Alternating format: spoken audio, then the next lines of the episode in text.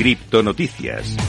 Empezamos a repasar la actualidad y empezamos obviamente por Bitcoin. Te lo he contado al principio del programa. Ha alcanzado un mínimo de los últimos 10 meses por debajo de los 33.000 dólares. Como te digo, la sangría de Bitcoin continúa. El principal activo cripto registró un mínimo de 10 meses hace apenas unas horas cotizando por debajo de los 33.000. De hecho, eh, ahora mismo serían 32.800 por primera vez desde julio de 2021. Bitcoin alcanzó brevemente los 32.750 y desde entonces subió un poquito hasta los 33. Ahora, como te digo, está en 32.800 y sigue eh, más del 50% por debajo de su máximo histórico de noviembre de 2021.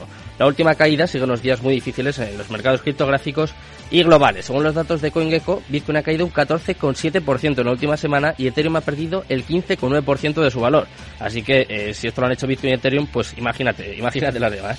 ¿Y por qué ha pasado esto? Pues mira, te traigo la siguiente noticia que explica un poco lo que estamos viviendo y es que el índice de miedo y codicia de Bitcoin ha registrado miedo extremo y se aproxima a mínimos anuales. Te lo comentaba también al principio del programa. En medio del desplome del mercado cripto, pues obviamente el índice de miedo y codicia se ha actualizado a miedo extremo mientras se aproxima a los mínimos anuales. De hecho, ha marcado un valor de 11, lo que representa un miedo extremo y se aproxima a los mínimos anuales que ya tuvimos en enero. La última vez que el índice de miedo y codicia registró un valor tan bajo fue, ya te lo he dicho varias veces, en enero, cuando las liquidaciones totalizaron 318 millones de dólares, ¿eh? prácticamente nada con lo que hemos vivido estos días. Vamos con la siguiente noticia, tampoco es buena, es que no, hoy no hay noticias buenas, es lo que hay. India considera un impuesto del 28% para los servicios criptográficos. El, el, Consejo de Impuestos sobre Bienes y Servicios de la India está sopesando una propuesta para imponer un impuesto del 28% a, a todas las transacciones con criptomonedas según informaciones de la CNBC.